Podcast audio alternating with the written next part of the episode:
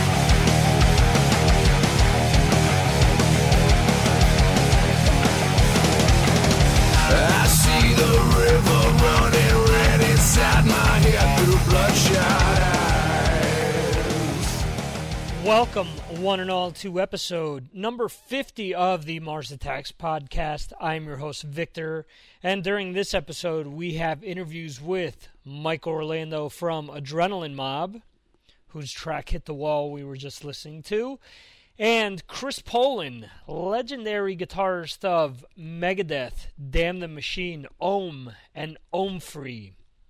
We're going to catch up with Chris. And uh, I guess we could sort of let the cat out of the bag regarding this month's classic albums column. Chris Poland has a lot to do with it. Uh, hint, hint. Um, the classic album column will be focused around Megadeth's Peace Sells. So there you go. Uh, up to date, we've been able to get a hold of not only Chris, but Glenn Drover. Also, Dave Ellefson has come on board, and we're trying to work diligently to get a few other either current or former members of the band involved. In any event, this episode he'll discuss some of the bands that uh, that I just mentioned.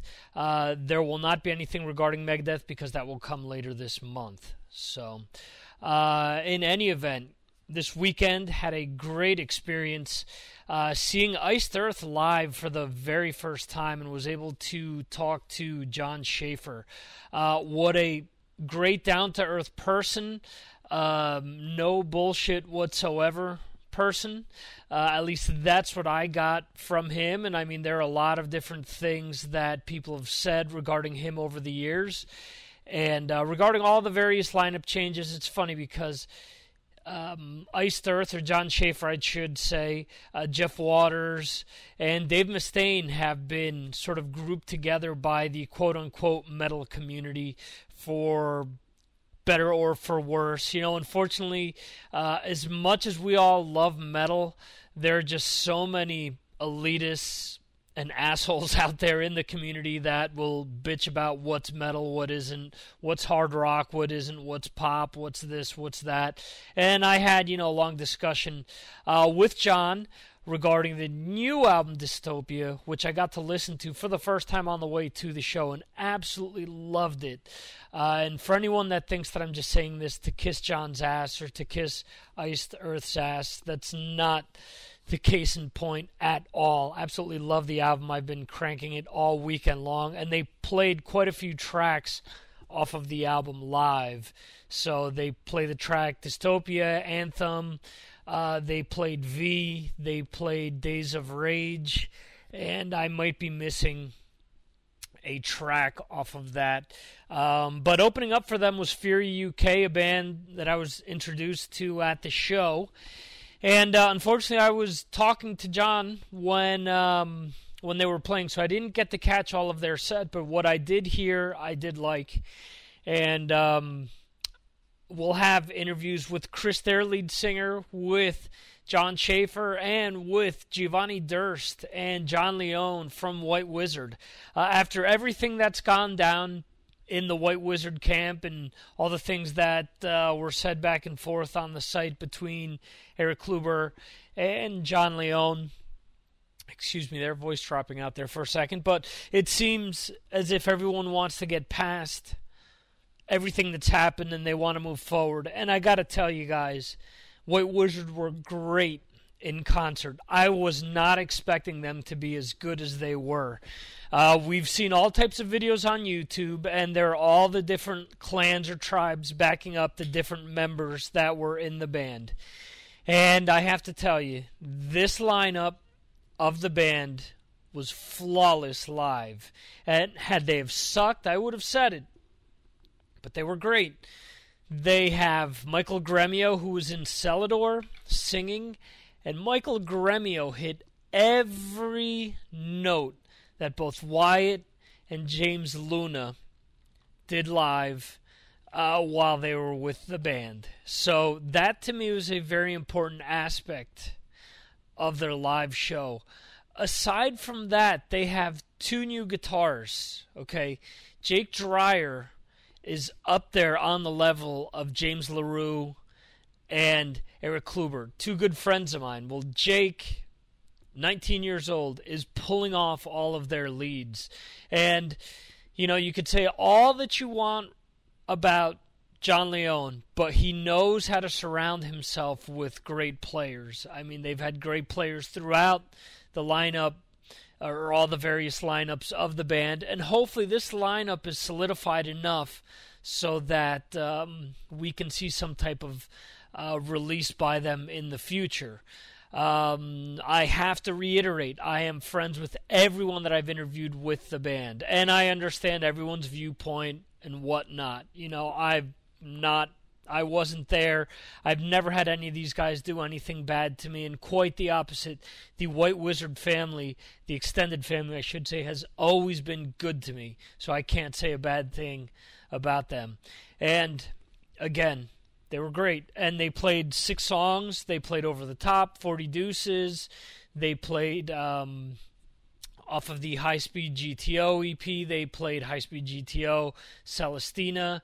And uh, off the new album, they only played the title track, uh, Flying Tigers, and off of Over the Top, they played Iron Goddess of Vengeance. So, uh, very cool lineup, very cool uh, concert all the way through. And Iced Earth, there's one thing that I brought up to uh, Jon Schaffer that for some reason, I guess it sort of caught him off guard. I asked him how important branding is when it comes to music.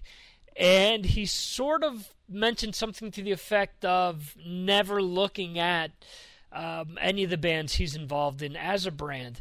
But you have to look at White Wi- uh, I'm sorry, you have to look at Ice Iced Earth and the juggernaut that they are when it comes to merchandising. I dare you to go to a show, a metal show, and tell me that you haven't seen an Iced Earth t shirt at a show. They have a very loyal following, and yes, they're not up there with Metallica or with Iron Maiden or with Judas Priest. They're juggernauts of this nature that, I mean, their merchandising is off the hook. Kiss, ACDC, Ozzy Osbourne, groups that have been around forever. If you think about it, Iced Earth is probably that next tier of band that that's been that merchandising dynamo that you always see their shirts at shows. Always. I can't recall, and this is something that Jon Leon said to me as well. I saw an Iced Earth t shirt before I ever heard of the band. Okay? And that's something that Jon Leon mentioned as well.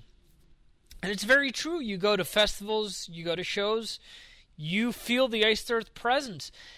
And once I saw them live, I understood why. I mean, I've been a fan of the band. I've been a fan of the band since Glorious Burden onward. I have to admit that.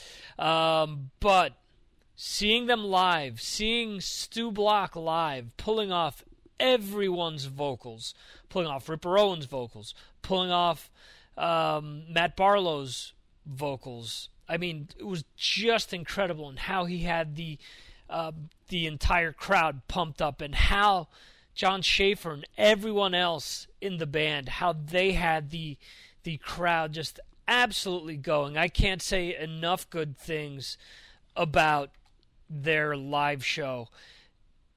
It was just incredible. It was a great, great show, and again, I truly recommend you going out and seeing them. And the the the band is very tight. Uh, they have Freddie on bass, who's just incredible on back, backing vocals as well. Played a five string Thunderbird throughout the show. Had Troy Seele on guitar, playing a Shure guitar, a um, a brand that I'm getting used to uh, over the course of the last few weeks. But great, great lead guitarist, played everything flawlessly and Brent Smedley, who's been in and out of the band's lineup, was awesome in concert as well. Played everyone's parts, whether he was in the band or not, played everything flawlessly. They're true professionals. When I walked in to interview Jon Leon and Giovanni, uh, I got to see them during sound check for a second while I was walking through the venue. And it was just so cool seeing them. They were so serious um, with their sound check. And Jon Leon mentioned this. He said uh, he has never seen another lead singer take sound checking so serious as Stu Block. He's there. He's going. He's not just going through the motions. He's going through all the emotions that he projects while he's on stage. Whether it's sound checking or whether you know it's it's in front of you know a few hundred people or a few thousand people. So it was very cool to see. And um and yeah if you have a chance to see to see either one of those bands again white wizzard has finally got their act in gear with this lineup or so it seems. Let's hope that they can keep things going. But if you can see iced earth if you can check out dystopia go ahead and do so. I recommend it I, I can't recommend it enough. So uh, let's jump into a quick track off of Dystopia. The name of this track is V.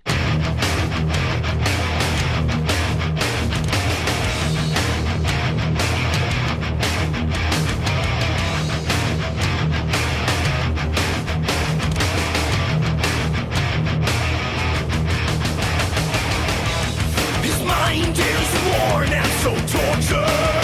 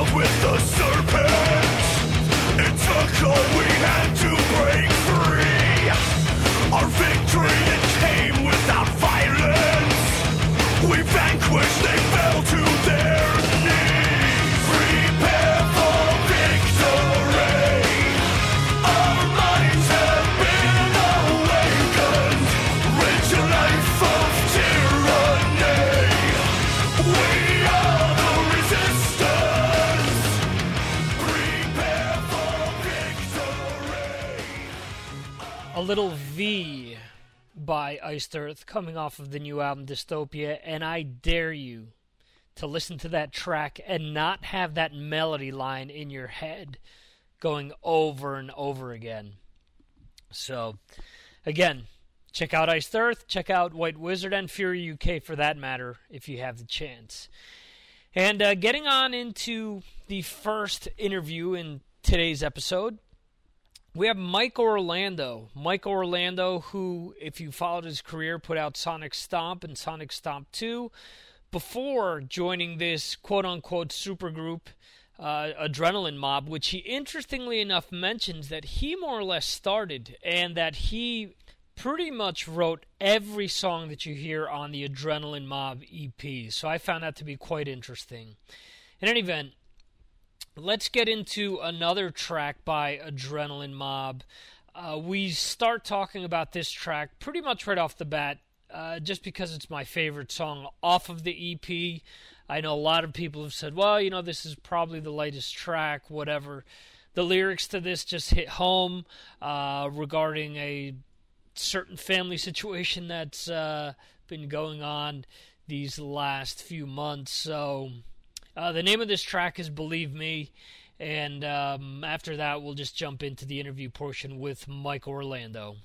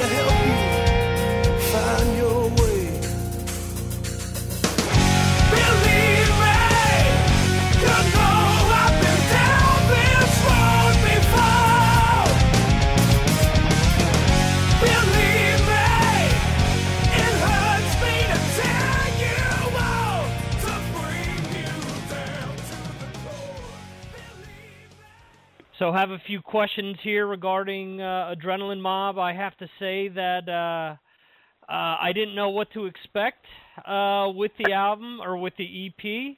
and I absolutely love it. oh wow, that's awesome, man. I, I put a review up on on my site, and uh, I like all the songs from start to finish. But for some reason, I guess just due to the mood and everything else, the lyrics for "Believe Me" really hit home, and I've been playing the crap out of that song. So. Wow. Well, that's uh, that's one of my favorites. That's that's sure. Uh, lyrically cool. and musically, yeah. Yeah, yeah, both. It's a complete package. So. Oh yeah, I'm glad you're digging it, man. cool. So, initially, uh, I spoke to Russell a few months ago. Actually, it was the tail end of last year, and it was funny because he said to me, um, "I have a project in the works. I can't tell you anything about it, but I'm dying to work with someone." Um, and you'll know shortly. And two days later, sure enough, there were pictures of you and Russell on the web, and shortly after, uh, everything with uh, Portnoy. So it was interesting that he had hinted at that um, during that call. Um, so essentially, you put the project together uh, with Russell. Uh, tell us how everything came together. Who approached who, and how did you guys Um, proceed from there? Hey, well, basically, it started years ago. Um, you know, three, maybe even four at this point, where me and Russell just got together through mutual friends, and um, I started to work with him on his second follow-up solo CD, the, the follow-up to Atomic Soul. So Okay. basically have been working on that for a long time.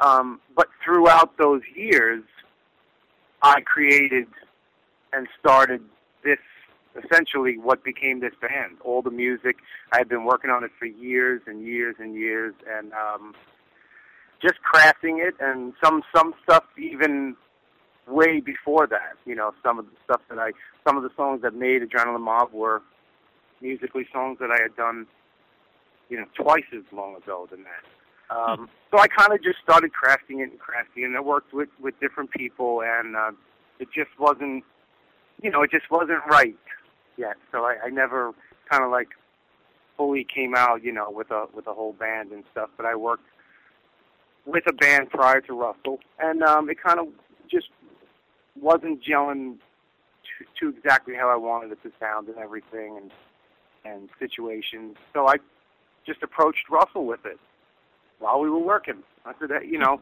had him sing on some songs, which at the time, um, you, you know, the, the name of the band was Adrenaline Something Else. You know, it was, it was just a little different. Um, so he sang on a few songs um, with me and the drummer that I was working with at the time in the band, and uh, it just sounded incredible. it was like, wow, this is a this is a pairing, you know, which was like the music and the songs I had, and and having Russell on there, and you know, basically as soon as we did it, we kind of knew that there was something super special, you know, about the collaboration of, of what I had been doing with this band prior to Russ, and then we got together, and I brought all the music to the to the table, and uh, we reworked all the lyrics and and and the and the melodies. Some stuff re- remained the same. Some songs we we kept verbatim, um, but most of it we we just um, you know we built it up again from the ground up, you know, lyrically and and melodically, but kept all the music that I had been working on. Really how it started. Okay. Um, so why did it take so long to go from the original demos? You're saying that it was, you know, a few years in the work, and why did it take so long to go from there to what we're finally Uh, hearing today? I well, I you know Russell was busy with Symphony X. I was doing my Sonic Stomp 2 instrumental album, um, which I was you know getting that ready for you know a, couple of years, a follow up to my first instrumental CD, Sonic Stomp, and um, so it, was kind of just like you know. It was kind of a slow thing for me getting all the stuff ready, and I I was working with another singer at the time, and he was in another band. Um, so it was just a scheduling kind of thing. And then really once me and Russ started working on the adrenaline stuff, it came together really quickly actually. You know, we started last November Okay. and uh, you know, boom, you know, a couple few months later, you know, we had approached Mike. I had seen Mike at NAMM, and and Russ called him up, and uh, as soon as he heard it, he was on board, and so it's actually been pretty quick. Okay. Uh, getting the adrenaline, um, you know, the, the adrenaline lineup going. okay. And how difficult was it to get um, Richard on board and to get your bass player on board as well? Actually, that was pretty easy. Um, first, it was you know it was again we we finished up me, Mike, and Russ, and then a friend of Mike knew Paul DiLeo. So okay. really that that was pretty easy. We kind of like snuck up on Paul at a show one one night at a club, and, and kind of me, Russ, and, and Mike were just watching him, and then we approached him at the end of the night, and he was pretty blown away by it. and uh, he was pretty much, you know, he was in, you know. Um, so we had, you know, Paul record all the, the tracks and come in and, and and lay down the bass, and then um, Rich came in real easy as well. You know, Mike's very good friends with with Chris Jericho, and Chris actually recommended Rich for us. Huh. So it was like a no-brainer. Boom. You know, we we saw Rich and were blown away by his, um, you know, his performing abilities and just energy on stage, and um, you know, it was it was a no-brainer. okay. Rich to me is probably one of the most underrated guitarists, if not the most underrated guitarist of the last 10 to 15 years, not only for the work that he's done, as you hinted to his work in Fozzy, but Stuck Mojo and other stuff that he'd done on the side. So it was cool to see him get involved in this project as well. Yeah, it, it is. And I'm myself, I'm just coming to hear the other stuff. I only knew him from Fozzy, and I had never heard Stuck Mojo and and it, you know he plays me the stuff now. And it's just like that's bad ass. Yeah, I love it. So you mentioned that you'd written a lot of the music. What was it like bringing it to everyone else, though? You're adding all of these components. You're adding, you know, Paul to the mix. You're adding Rich to the mix, uh, and essentially Mike Portnoy as well, who wasn't part of those original sessions. Was it difficult for you, sort of handing things over? Was it very easy for you to you know get input on these tracks even though you had been sort of um working with them for such a long time it, it was it was actually really easy i mean you know i i took all the stuff and and me and russ had done a lot of the production work beforehand just you know re- rearranging a part here or this should sound better going here and just kind of you know a to b and b to c and um, Mike came in and, and we just tweaked a few things, but it was pretty much there. It was just okay. verbatim. You know, the stuff was ready to go. Paul came in, just laid his tracks down, and um, and it was just great. It was just the easiest, you know, the easiest uh, maneuver possible. You know, for us. Um, it was it because we had done so much work on it. Uh, you know, me and Russell kind of crafting it, producing it, and and getting it to a spot. And um, so yeah, no, it, it was it was a no-brainer as well. okay. And how important was it for you guys to release the EP before you went out on tour? You have so many bands that start playing stuff live. I know you had that uh, first quote unquote uh, small show uh, but you have so many people go out on tour, and fans don't know any of the music. So was it critical for you guys to have that EP out there so that people know what to expect from you guys when they see you live? Yeah, I definitely. I mean, it was not meant to be, you know, the way it panned out. We were not going to put an EP out. We, the album was pretty much done, and um, we were not going to come out really until it was released, you know, on a label and the whole nine yards. Um, but we got the call from Godsmack guys, which was an offer, you know, you could not pass up. Uh, right. So we had no choice to, you know, you you, you want to go out there and tour on something. You want people to go home and and have the, the CD in their hands and listen to it because what they just experienced, if they can't go home and hear it, it's like, oh yeah, I remember that band, you know you, you kind of don't want that. So we just immediately put together the EP. The songs were done, mixed.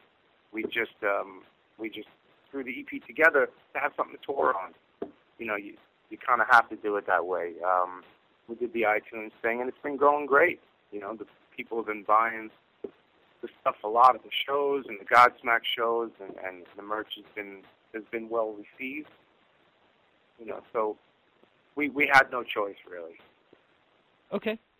And you just mentioned that the full length is already recorded. Um, do you have a uh, date for when the album will come out? Are you guys still working with labels? Where do things stand from that standpoint? Yeah, the album is done. We are adding a couple more songs.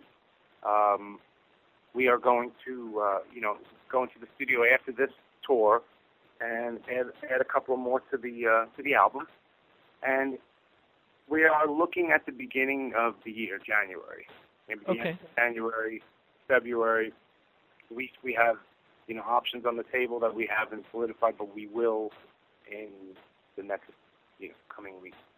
Hopefully everything will be solidified, but it is done, and um, we're just throwing a, you know a couple more onto the uh, onto the mix, and uh, and that's pretty much it, man. It, sh- it should definitely be out the beginning of 2012, no doubt. We're all psyched to get it going. okay. And uh, I'm assuming that the album is more or less along the lines of what the EP was all about. Are there any uh, surprises that people can expect? Without a doubt, yes. And um, EP pretty hard hitting. You know, we, we we took we took the slamming tunes. I mean, we were going out with a band like Godsmack. You know, it's a heavy band, and and man, they rock. You know, they just rock. they rock hard. Right. You know, and um, so we took a lot of the heavy hitting stuff, but the full length album is very diverse. It's going to surprise a lot of people. There's a lot of radio friendly songs. There are ballads. There are, you know, tons of surprises. Uh, one that I, I can't give out at all, but is put some people away, and uh, it's it's very diverse. Let's put it that way. Yes, it's not just like in your face, everything hard hitting. Whereas the EP is kind of like you know, it it hits you. You know, it, it definitely Right. shows the energy of the band. You know, but the album will show that that there are many gears in this you know race car, so to say. okay.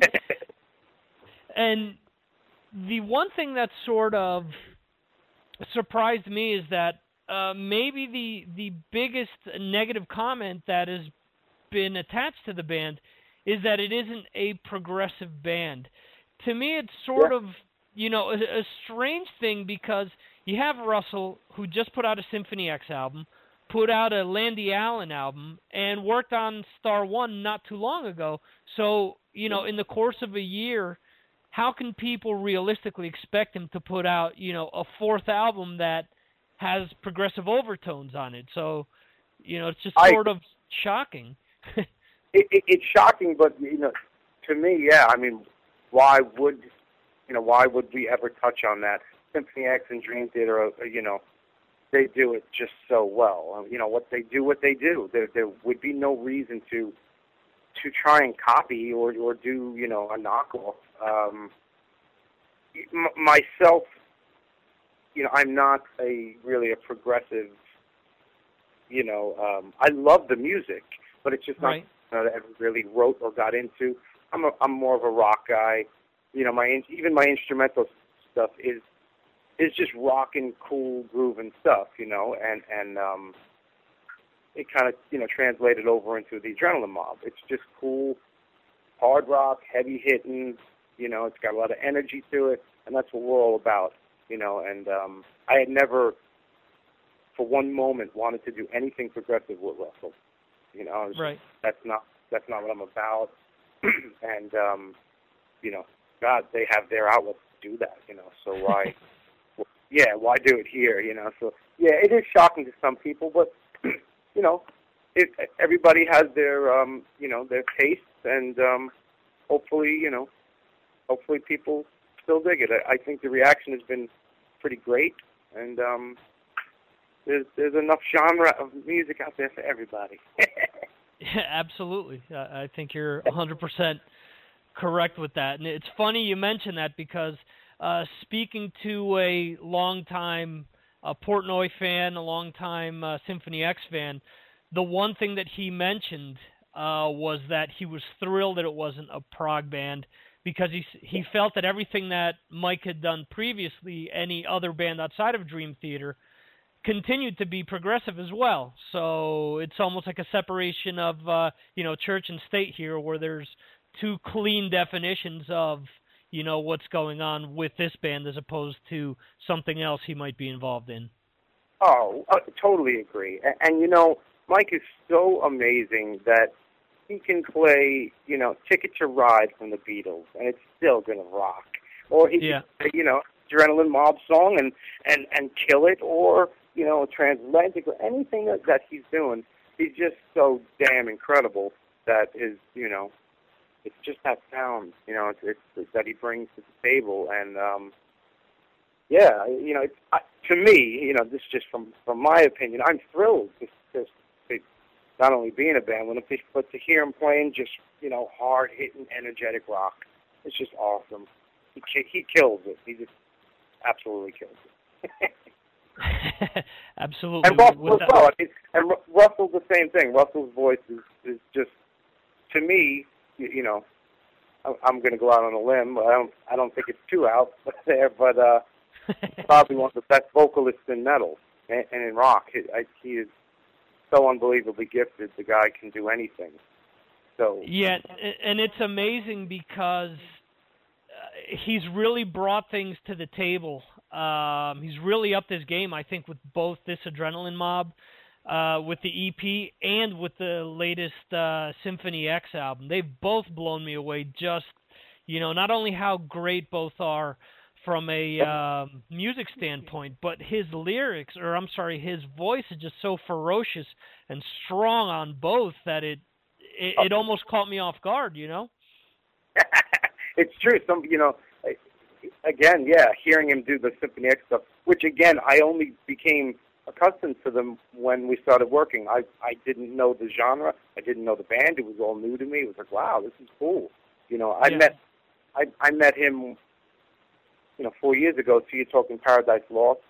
They were, they were working on when when I had met Russell.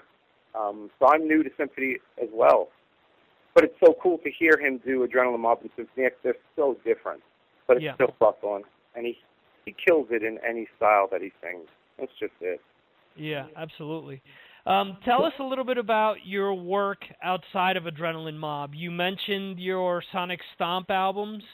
Um, tell us a little bit about that and anything else that you might be working on. Um, yeah, I mean, the Sonic Stomp is something I've been doing for the last, you know, five or six six years, I, I guess. Um, I have two albums out. I started, I think, in 2006. I think was my first release, which was Sonic Stomp, and I just followed it up last year with Sonic Stomp 2. Released a double album in Japan on King Records, and um, it's not your ordinary instrumental guitar music, which you know, where it's kind of just numbers and proggy and all different, you know, mathematical beats and stuff. It's just rock. It's kind of like, you know, Adrenaline Mob in a way where it's just rocking music, you know, grooves. I'm into the grooves. I'm into getting somebody that's not necessarily a guitar player to groove along to the song, you know. And um, Right. I, I've gotten a lot of feedback from people where they don't have to be a musician or a guitar player to like the stuff. They just like the music, which is really great for me. Kind of like what Joe Satriani does. He's so universal. Right. Whereas, you know, you can enjoy his music, you know, and you don't have to be a shredder or, or an aspiring guitar player. Um, so that's really, you know, what I've been doing. I, I, I tour a lot out of the country. I do a lot of runs through China and Japan, and I do all of the uh, the trade shows, Germany, and for all the companies I endorse. So I kind of like, you know, I, I, that's how I kind of came up, doing all the, trade shows and paying my dues there and stuff. And um, and and it's it's really it's really nice when I go over to China and Japan because there's huge audiences over there for me that um, that are into it and supportive, and I couldn't be more thankful about that. Um, so you know, I'll always do that. That's my passion. You know, Sonic Stomp is something I'll, I already have. You know, Sonic Stomp three. You know, kind of cooking. You know, I'm stirring the brew. um, you know, so, so it's, it's cool. And, and the last album had some great musicians. A friend of mine, John Macaluso, played drums on Star 2 for me. From you know TNT, Yngwie Malmsteen, he was in so many bands and great drummer well. Um, and I do have a lot of projects coming up actually that I I am going to be recording some other stuff this year. I know it's crazy. It's, that that that word it gets used a lot. project. um, I, I have some some pretty cool stuff coming up, which I which hopefully I can announce in you know in, in a few weeks. Um, okay. But yeah, I definitely got some other cool stuff out. But you know, Adrenaline Mob is is number one priority, and uh, I you know I couldn't be happier to be full steam ahead with this thing. It's just an incredible band and an okay. incredible bunch of guys. Cool. Okay. Um, tell us a little bit about your gear and how it may vary from Adrenaline Mob to maybe what you've used in Sonic Stomp. Sure. Um, with Adrenaline Mob, I just signed with Marshall. So it is definitely a different rig. Um, I'm using, you know, two half stacks for this run in stereo. Marshall JMD1 heads. Um, I have a bunch of JPMs. This run, this whole Godsmack adrenaline run, I took out the two JMD ones, 100 watt heads, and they're they're phenomenal. Um, I'm absolutely loving it. Whereas the Sonic Stomp stuff was more of like a preamp rack mounted tube thing because I was doing so much. I would literally take my rack on the plane and travel all over the place with it, and I was using a lot of the Rocktron gear, which I still use a ton of Rocktron stuff. They make my new signature wah that they just put out, which is, you know, incredible of them to do for me, and I'm so thankful. Um, so it, it is kind of a different sound, but right now, you know, I'm I'm still rocking all the Rocktron effects and the switching systems, but it is uh, the heart of it is a Marshall. I am a Marshall man. okay. And as far as your guitar is concerned, um, are you endorsed by anyone? Yes, I am endorsed with Charvel Jackson, and uh, I'm playing their new Desolation guitars that they just launched now, which are really incredible. Um, they kind of have this like Les Paulish feel to them, if you could say, but they're like 24 frets, Floyd Roses on them. I mean, just all the bells and whistles, and they rock. Um, you know, they're just coming out now, so definitely you guys should check them out. Um, I'm also playing, you know, the Charvel Strats, and I'm playing some Jackson soloists, and um, some San Dimas, SoCals, just all the Charvel stuff. It's it's it's rocking. I love it. Okay. And for Adrenaline Mob, what did you tune to?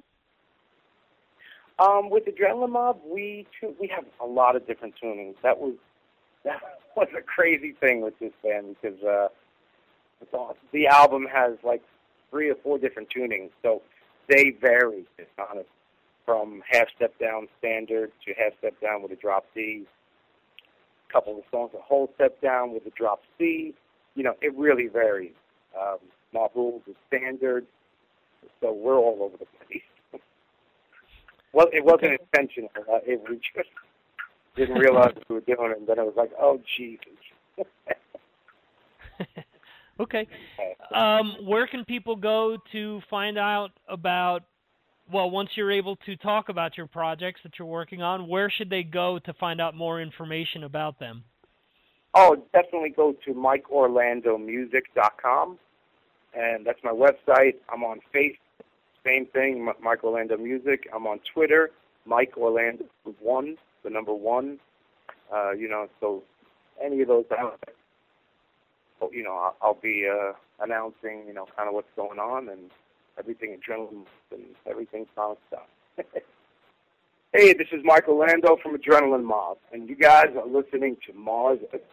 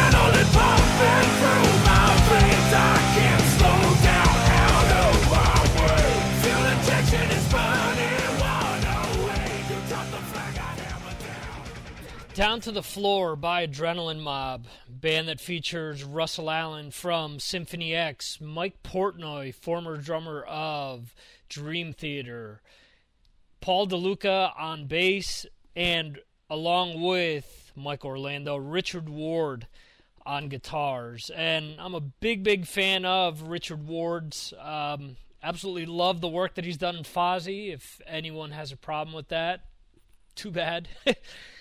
There, you know, okay, so it's Chris Jericho's band. Um, they have some pretty cool tracks. You know, their album Happenstance happens to be my favorite because the track Happenstance and the track To Kill a Stranger, just two very, very uh, cool tracks. And Richard's tone is just unbelievable on all of these songs. Um, he, of course, comes from Stuck Mojo, but he had a band in between that wasn't signed, um, or maybe it was signed. It was to a smaller label, and uh, it's called, or the name of the band was Six Sick Speed. It changed its name to Kafu, and then it just sort of disintegrated. Let's get, get into a quick track by Sick Speed.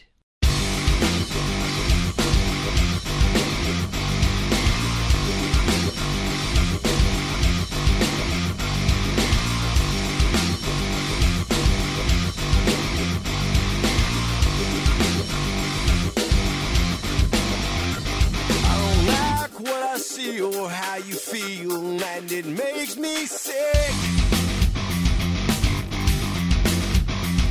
I'm saying goodbye and I'm doing my best to forget.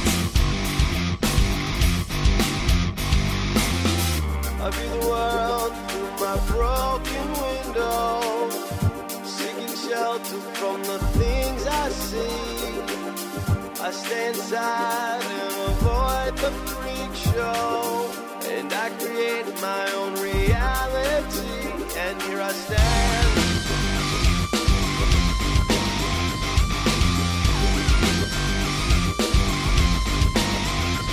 I grow stronger when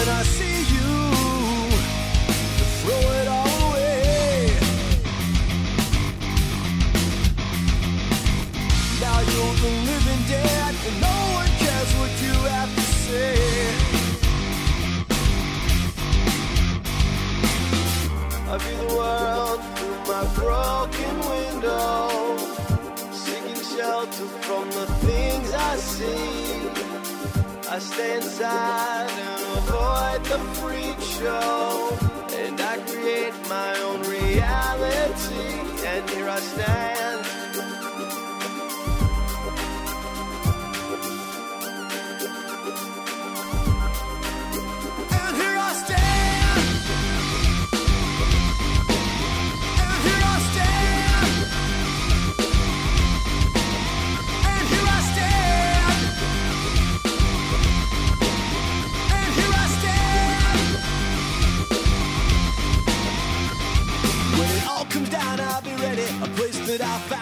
My mind steady. And you're never gonna find me with mud on my face, and I'll never live my life in disgrace.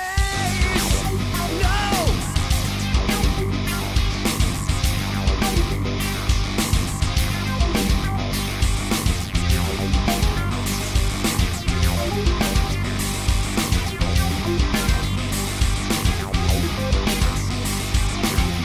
I view the world through my broken shelter from the things I see. And I stand aside and avoid the freak show, and I create my own reality. And here I stand. And here I stand. And here I stand. A little Sick Speed. That track is, if I'm not mistaken, it's roughly 10 years old. Might actually be older than that. It's uh, Here I Stand. And uh, definitely recommend checking out all the work that Richard Ward has done along with Mike Orlando and his Sonic Stomp projects. Let's move things forward here. Chris Poland, most of you know him from Megadeth, obviously but uh, let's do this. Let's check out a track from his project Ohm, and right after that, we'll jump right into the um, interview portion with Chris. And the name of this track that we're going to be playing for you by Ohm is Search for the Suicide King.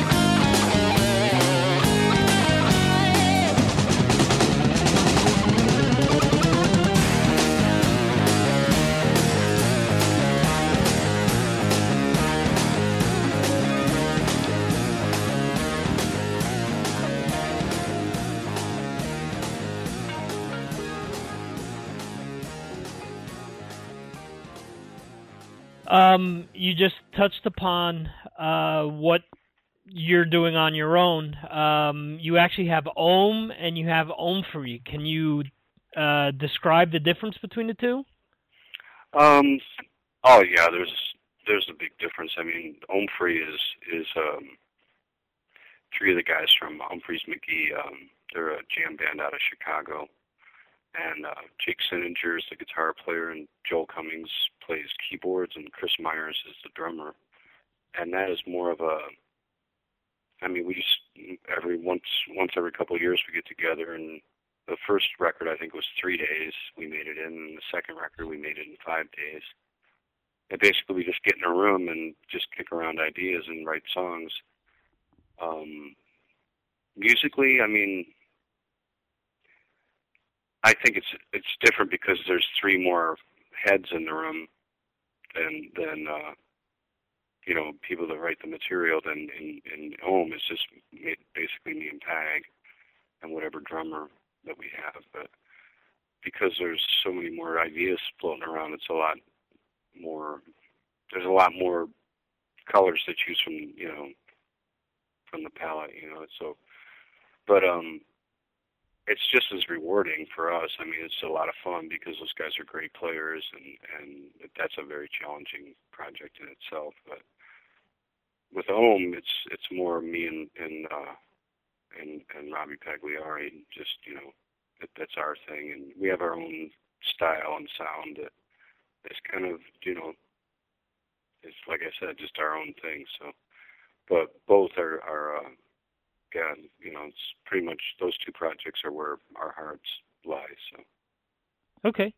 And with Ohm, for example, how difficult was it for you to to find all the pieces to make that band work? You're saying that you have sort of a revolving door with drummers, but with Robbie, how difficult was it for you to hook up with him and make sure that he was the right person to work with? Oh, that was that was easy. I mean, we had played when I first moved to Los Angeles in the in the late '70s. We'd been, you know, on and off and playing together ever since then. So um, we have the same you know interests in in fusion and and and jazz and rock and whatever and and um we kind of have a a synchronicity with our playing where you know he kind of knows what I'm always going for and I know what he's going for so we know what to play backing each other up or in a writing situation that just is you know kind of unsaid we just know what to do with each other as far as you know songwriting goes Okay.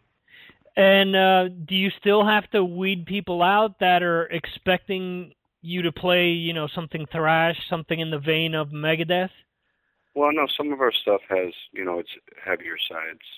I, I draw from that, you know, that that band and that that kind of, I guess, genre. Sometimes, you know, because the energy, it's a high energy situation in that band, and sometimes I'll draw from that and use that at home, and do kind of a metal section here and there, even though you know the, the time signatures might be in seven or nine or whatever. But right. And as far as your gear is concerned, um, how has your gear evolved over the years? Uh, when you take, you know, what you did in Megadeth and what you're doing in Ohm, for example, is there a big difference between oh, yeah. the gear that you use? Okay. Can can you tell us yeah, a little bit about I the mean, difference? When we were in Megadeth, I mean, basically, I started out with a uh, you know a Marshall amp, like a half stack, and I would just drive a a Rockman headphone out into the input of the amp, and you couldn't turn it up past two or three, or it was so loud that you know. but it, it had a great tone, you know. It had that Rockman distortion and sustain, so it was easy to just, you know, adjust your volume control on your guitar between leads and rhythms. So that was the extent of my guitar setup in Megadeth. But then with Ohm, I, I, hooked up with Bob Bradshaw, Custom Audio Electronics, and my first system was, you know, the old um, the RSB 18, and then then I got the RS10, and, you know, an expander module. And now I have got I don't know like 30 loops, you know, where I have you know hangover delays and and you know different sets of reverbs and choruses and just all kinds of stuff to choose from. And in a three-piece situation, it works out great. And eventually, I convinced Pag to get one a smaller system like that for his bass rig, so he has the same you know choice of using delay and reverb and chorusing and distortion and stuff on his uh, on his bass. So it opens up a lot of uh, ideas for songs and just you know how to make a three piece sound like a five piece. And uh, aside from these other two projects that we've discussed, you also uh, had another band that had somewhat of an exposure on MTV. Uh, you had a band called Damn the Machine.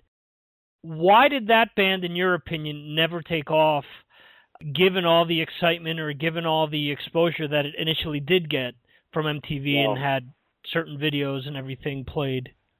Yeah, what happened was um Al Cafaro, you know, we had this like dinner in some room over at A&M Records where, you know, it was like where they schmooze bands and whatnot, and you know, was guys in in uh, tuxedos serving us dinner, and they sat down and told us that we're the, you know, we're we they know we're a three record band, and they expect us to become the new Rush, and blah blah blah blah blah.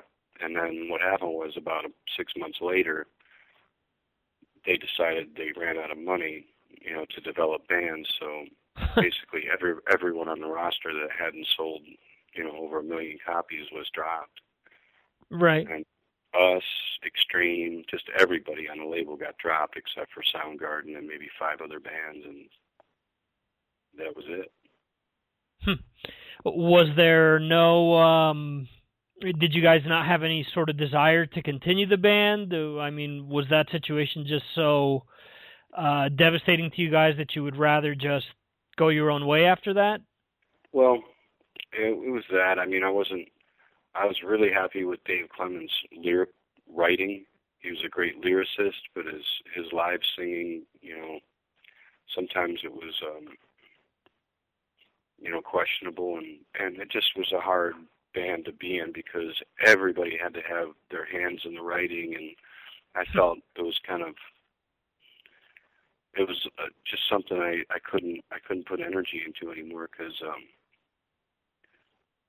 and I put so much energy into that band to get where we were, and then to have us just be dropped like that, I was just insulted, and I was like, well, then you know what, it's over, you know. So And um you also had a one solo uh, one solo album in particular that also uh received quite a bit of notoriety. You actually revisited it in 2007, Return to Metropolis.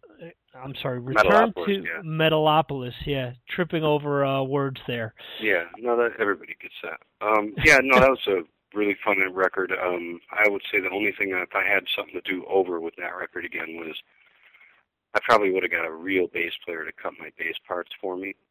I was Okay. just I was just playing root parts to the chords and um it wasn't much of a it was mostly just guitar and drums. But it was you know it was music I was writing while I was on the road playing bass with the circle jerks Right. and um it it um it just you know it was it was kind of a a catharsis of all the ideas I I had in Megadeth that of course I never got to uh use and um so I decided to just make a metal record with you know instrumental you know in an instrumental format and um Right. I, I still like it to this day. I would like to someday maybe go in and actually remix it instead of just remastering it. Right. But um, I have the two-inch tapes still, but I don't know. I guess I would have to have them baked to even um, try and do something like that. But who knows what'll Right. happen? But uh, yeah, one of my, you know, it's a, it's one of my, you know, I wouldn't say my favorite record, but it's it's a it's a great record, and I'm I'm proud of it. I'm proud of how my brother played drums on it, especially. So. Okay.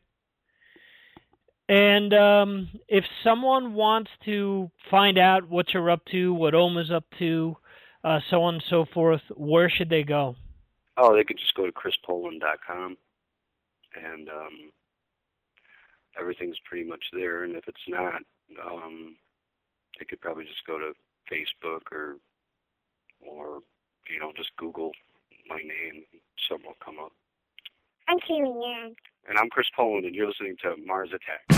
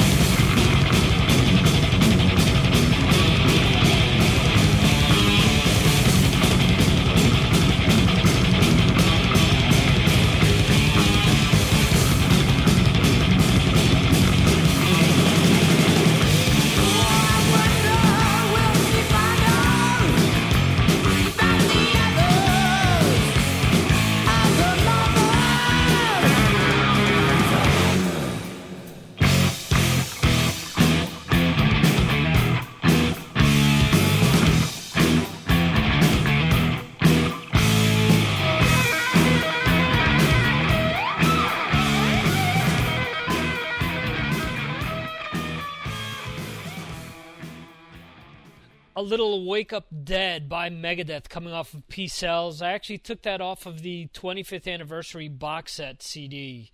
That is the second CD, actually. And I highly recommend checking that box set out. We'll discuss it further later on this month when the album is featured. Quickly, we're going to jump into a little ID from some good friends of ours over at Iron City Rocks and from there, we're going to jump into some Damn the Machine. Hey, what's up? This is Silenoz from Dimmu Borgir, and hey, this is Eric Johnson. Hey, hey, it's Robbie from Juvenile. Hi, this is Joe Satriani. Hey, this is Jerry from the Mister. Hey, headbangers, this is Rudy Sarzo. Hi, this is Steve Morse from Deep Purple. Hi, this is Wild Mick Brown, and uh, I'm the drummer for Dokken and Ted Nugent. Hey, this is Yngwie J. Malmsteen. What's up, it's Andy Fish from Black Veil Bride. Hi, this is Paul from Cradle of Filth, and you're listening to Iron City Rocks. IronCityRocks.com. We think you get the idea.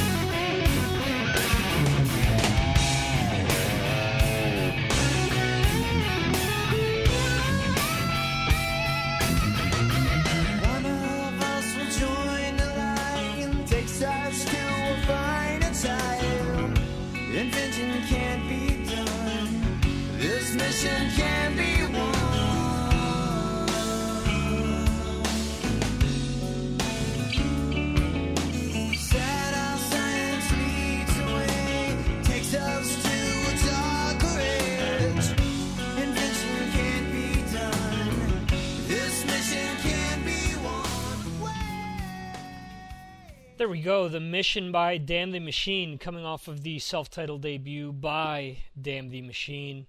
Want to thank Chris Poland. Want to thank Dave Reffett actually for helping bring all of that together. And um, what we're going to do actually is check out a track off of Dave Reffett's Shredding the Envelope album. And why I want to play this track is because he's pretty much brought together two generation of Megadeth guitarists on this track. He's got Glenn Drover and he's got Chris Poland along with himself playing on this track. Uh, if you don't know who Dave Reffett is, I highly recommend checking out this album, Shredding the Envelope, The Call of the Flame. He's also uh, there with Guitar World magazine. He's part of their Lick of the Day series, and he just uploaded a um, a a Metallica type riff to the net. Was really really cool. So in any event, let's get into the track Devil's Roadmap.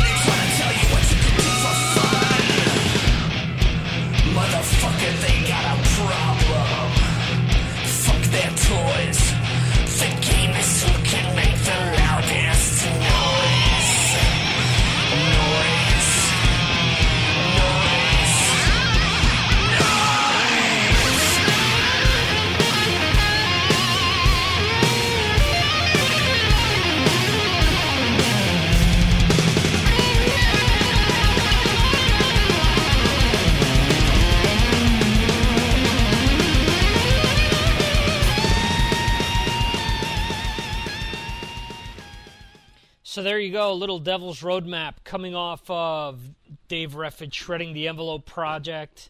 The name of the album is The Call of the Flames. You can find it up on iTunes, or you can actually order it from Dave Reffett, and I believe uh, CD Baby or CD Universe, one of those, has it for sale as well. Uh, I want to thank everyone for listening and coming on board. Want to remind you guys to go to MarsAttacksRadio.com to not only check out past podcasts, but check out the classic albums column. Up to date, we've done Metallica's ...And Justice for All, Cleansing by Prong, Queens of the Stone Age Songs for the Deaf, Van Halen 2, and Tool's Ænima. And once again, later this month, we'll premiere Megadeth's Peace Sells. And um, what else? Check out the Twitter. Uh, if you were signed up or uh, if you have if you're following me, that's the word I was looking for. Following my Twitter account there, any one of them, you'll have found out that I interviewed Iced Earth, and or I should say Jon Schaffer and Jon Leon and Giovanni Durst from Iced Earth and White Wizzard, respectively, this weekend. So uh, follow us on Twitter. There are links to that right there on MarsAttacksRadio.com. Also, we have the radio show, which airs Thursdays, Fridays, and Saturdays on Mark Strigl Radio. That is markstriegel.com, or I'm sorry, markstriglradio.com. Uh, if you're not sure how to get there, you can find the link to that right on MarsAttacksRadio.com. You'll also find links to a bunch of other great metal sites that are collaborating with us on the Classic Albums column. And that's pretty much it. We're going to wrap things up with another track from Chris Poland's Ohm. This comes off of the album Circus of Sound. The name of this track is Funhouse. Thanks again for listening, and see you next time right here on the Mars Attacks podcast.